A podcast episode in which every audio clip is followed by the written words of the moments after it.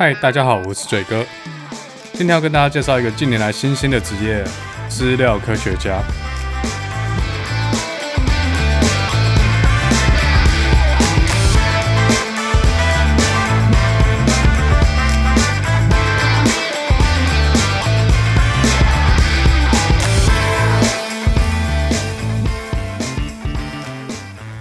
这两年大家常听到 AI 大数据。好像什么东西都可以扯到 AI，什么东西前面都要加大数据、大数据分析、大数据管理、大数据立委、大数据政策。诶，还有一个比较中二一点叫数位诸葛。政府开始要推行小学生就要开始学写程式，否则未来有一半工作会被 AI 取代掉。这种全民疯 AI 和大数据的追星行为，跟十五年前的光电和生技有八十七趴像。我记得我大学毕业考研究所的时候，光电所真的非常热门哦。当时大家毕业都想进去金电、茂迪、友达这些公司拿股票大捞一笔，就不过三五年的光景，LED 和太阳能就变夕阳产业了。光电科学走下神坛的速度，全台湾史上就只有韩国也可以拿出来比。但这还不够惨，念光电系毕业，至少还可以去台积电当轮班新人。当时两兆三千的另外星呢，给了念三类组的人，除了医科之外，有另外一个发大财的选择。结果进了生科，大学毕业后就一生科科。好不容易弄出一个宇昌，最后还是被国民党搞到科科。不过最近因为武汉肺炎，好像真的开始发大财了喔。好，讲了这么多干话，还是言归正传。在这种 AI 大数据的风潮之下，出现一种职称听起来很潮的工作，叫做资料科学家。还有一个潮度没有那么高的，叫资料分析师。我看一下第一次开台都会先做自我介绍，那我就来自我介绍一下。嘴哥目前就是一位资料科学家。在我解任务转职成资料科学家之前，本来是一个光学工程师。但是光学工程师现在一点都不潮，所以我就不花时间介绍。我个人是在美国拿到电机博士，研究领域是资料探勘、资料图像化、电脑视觉和机器学习。现在是在美国一家资安公司当资料科学家，专门发展机器学习的模型来侦测骇客对企业的攻击行为。那我们公司今年有被富比士入选为前五十大 AI 公司。资安也是一个很值得拿出来讲的议题。国内内容比较硬一点，所以放在前几集好像不是一个招揽听众的好策略。那欢迎有兴趣的朋友订阅，或者以后有机会再回来我这边看一下。资料科学其实涵盖的范围蛮广的，就像软体工程也可以分为很多细项，有前端、有后端、有全端、有资料库、QA。那资料科学家在不同的公司有可能定义是完全不一样的。一个新进入职场的资料科学家呢，他的年薪可以从五万美元到二十万美元以上都有可能。会建机器学习模型，或是会用 Excel 画图，都可以叫资料科学家。真的没有在骗。有些美国硕士毕业生连 Excel 都不会用。那依照工作类型，我大概可以把资料科学家分为三种。那主要用 Excel 的没有在我分类里面。那第一种呢，也就是需求量最多的一种，比较接近商业分析。所以有些地方叫资料分析师，他们可以调用公司内部的一些资料，比如说销售记录、各种成本、泵表，研究这些资料作为公司未来发展策略的依据。比如说某件商品的销售量开始往下掉，那资料科学家就要去找出原因。这类的资料科学家呢，他们就要会使用那些图像化的软体，以及从资料库调资料，还有比较简单的统计学，例如跑一些回归啊，或是简单的分类器。其实以前每家公司都有在做这种事，只是没有那么潮的职称而已。像统计系毕业，或甚至一般商学院毕业，有学过一些软体操作和基本统计，要从事这一类型的工作都不会有太大的问题。另外一种资料科学家呢，就比较着重于建统计学模型或是机器学习的模型，例如一些推荐系统，推荐你影片，推荐你社团，把你锁在同温层里面。这部分有些公司会分工成两种职位，有些资料科学家只负责建 prototype，然后再由软体工程师或是机器学习工程师把它商品化。那有些比较命苦的嘞，就全包，有一半时间在当码农。这种从研究一路包到实作的职位，有些比较大的公司会称为 research scientist。所以各个工作内容就比较接近这种，好处是哪一天资料科学家如果也变一种夕阳职业的话，至少还是可以回去当码农。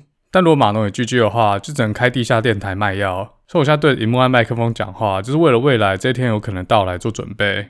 其实开这个频道的目的是为了跟大家分享我在美国看到一切经历过的事，不管是政治、经济、教育，还是一般生活休闲，然后再回过头来看台湾政府有没有什么地方可以改进或是效法的。或是台湾人对美国或是世界其他地方有没有存在一些偏见或刻板印象？其中有一些比较有趣的地方，我可以利用这个平台跟大家分享我的看法。那也欢迎大家留言给我。好，那我们回到原本的主题。美国这两年真的设了很多资料科学硕士学位，其中还有很大一部分都是在职的线上课程，所以可以预见过几年这样的人力需求可能会趋近饱和。而且我在业界看到了，不是只有 CS 统计、应用数学系这种相关科系会来应征资料科学家或资料分析师。一般理工相关科系，如果在研究所的时候有接触到统计模型或是资料分析，有很多人都会朝这个方向走，毕竟薪水比较高一点。像民众党部分区立委高虹安就是一个例子。我还面试过很多物理博士哦，就想说你来做这个会不会太浪费天分？那我现在同事有几个是物理博士，跟我在这边一起被资料耽误，浪费才能。同行的朋友也有经济博士、环工博士、社会学博士，这也代表很多领域都往 data driven 这个方向在前进。虽然说现在职缺越开越多，但还是远小于码农的需求度。各位如果有空的话，去一些求职网站搜寻资料科学家、资料分析师，或是软体工程师，你会看到那个页数是被吊打。在美国干我们这行，薪水最高的领域，其实不是 Google 或 Facebook 这种软体巨头。最强的那批人都去华尔街的私人投资公司，他们专门在超快速交易里面算一些投资组合，还有避险。我有个朋友曾经去其中一间公司面试过，他们会派加长礼车去机场接你，让你吃好住好。可是他们面试的时候也很严苛哦，如果你第一关表现不好的话，直接叫你回家，不要浪费彼此的时间，因为他们每一秒钟都是几千万上下。虽然说薪资非常优渥，但是压力真的超级大，因为真的是每秒几千万上下。他们只要最聪明的人，所以他们只会去 Top Ten 学校征才。如果在台湾，他们应该只会去大业。所以我听说里面会有很多非常非常聪明，但是个性很急掰的人。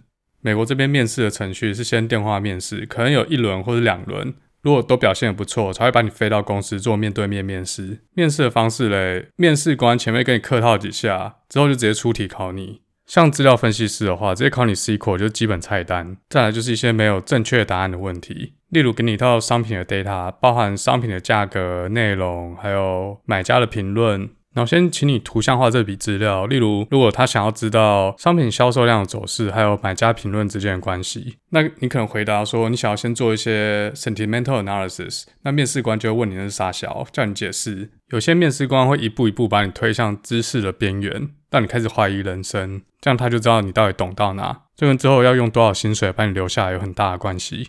还有一些规模比较小的公司，因为人力不足，会直接寄题目给申请者做。我就有收到一份不知名公司的考题，他要我去优化氪金这件事。大家知道这种氪金游戏啊，百分之九十到九十五的玩家是从来不付钱的。那重点就变成要去辨识一个玩家会不会是那五到十趴的氪长。除此之外，相同的礼包，每个玩家看到的价格有可能是不一样的。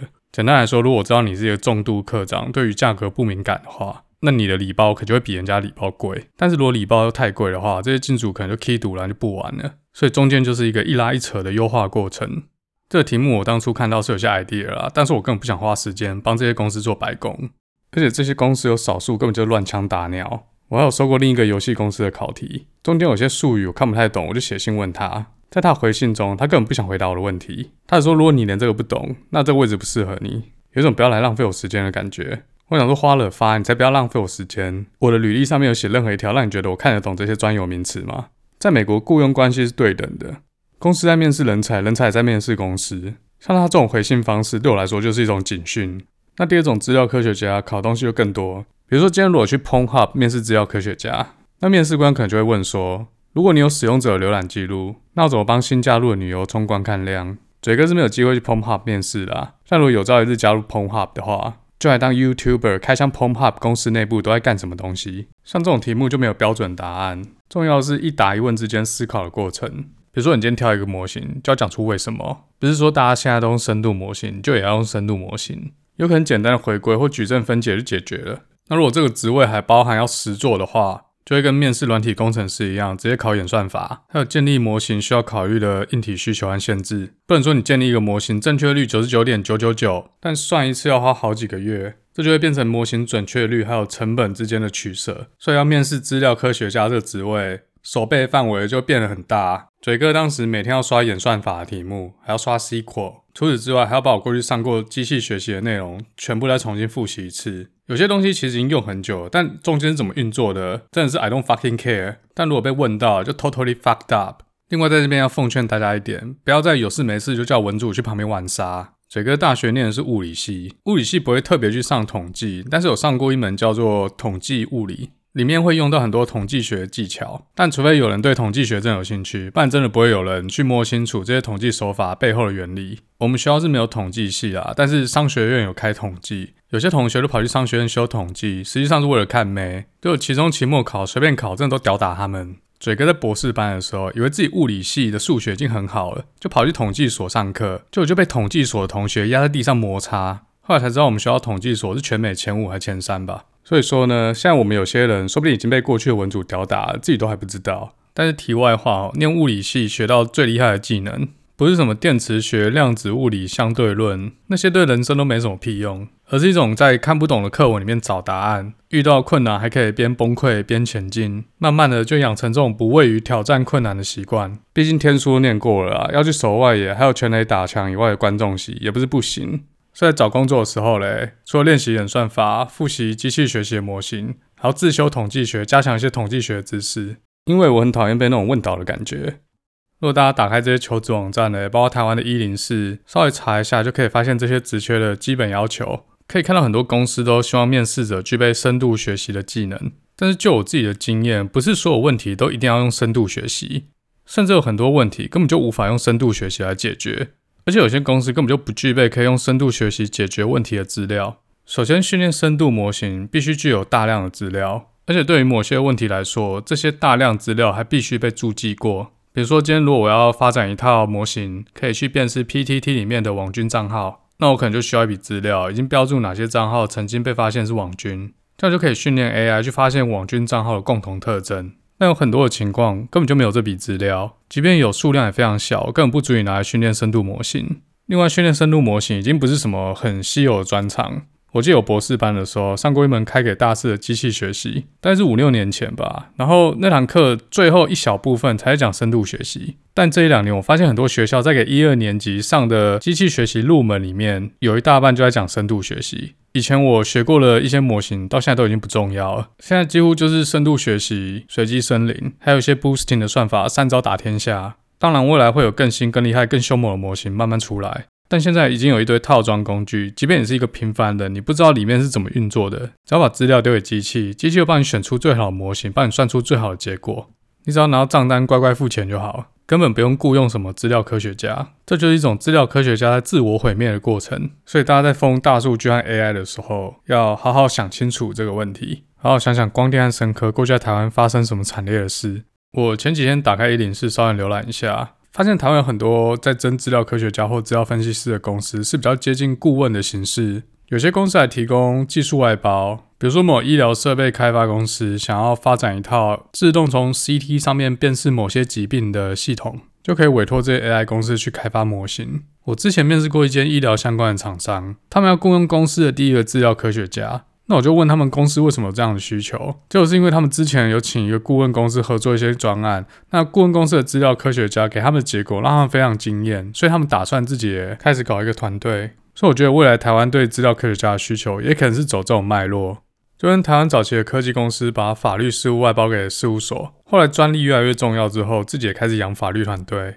当然，我也在一零四上面看到一些除了软体公司之外，像金控公司或是半导体公司有资料科学家的缺，但我感觉增加整体的需求，可能还是要靠大型外商，像微软、Google 在台湾设立研发基地。至于人才培育方面，台湾已经有很多学校都有统计系和应用数学系。那比较偏应用一点的呢？其实机器学习不是一门很难的科目，也不是一个需要花很多钱来买设备才能发展得起来的一门学问。我觉得台大年轻一辈老师在教学内容方面完全不输国外的学校，所以政府完全不用担心人才培育的问题，反而是就业市场和人才外移。就像前面提到，美国一个刚毕业的资料科学家拿到十万美元以上的年薪都不算太难。我在一零四上面看到的缺，有月薪四万，有月薪十万，也有年薪一百万到两百万的。那我相信，那年薪两百万应该不是给刚毕业的菜鸟，所以就跟现在台湾资工毕业的学生一样，花台币两百万到三百万去国外念一个硕士。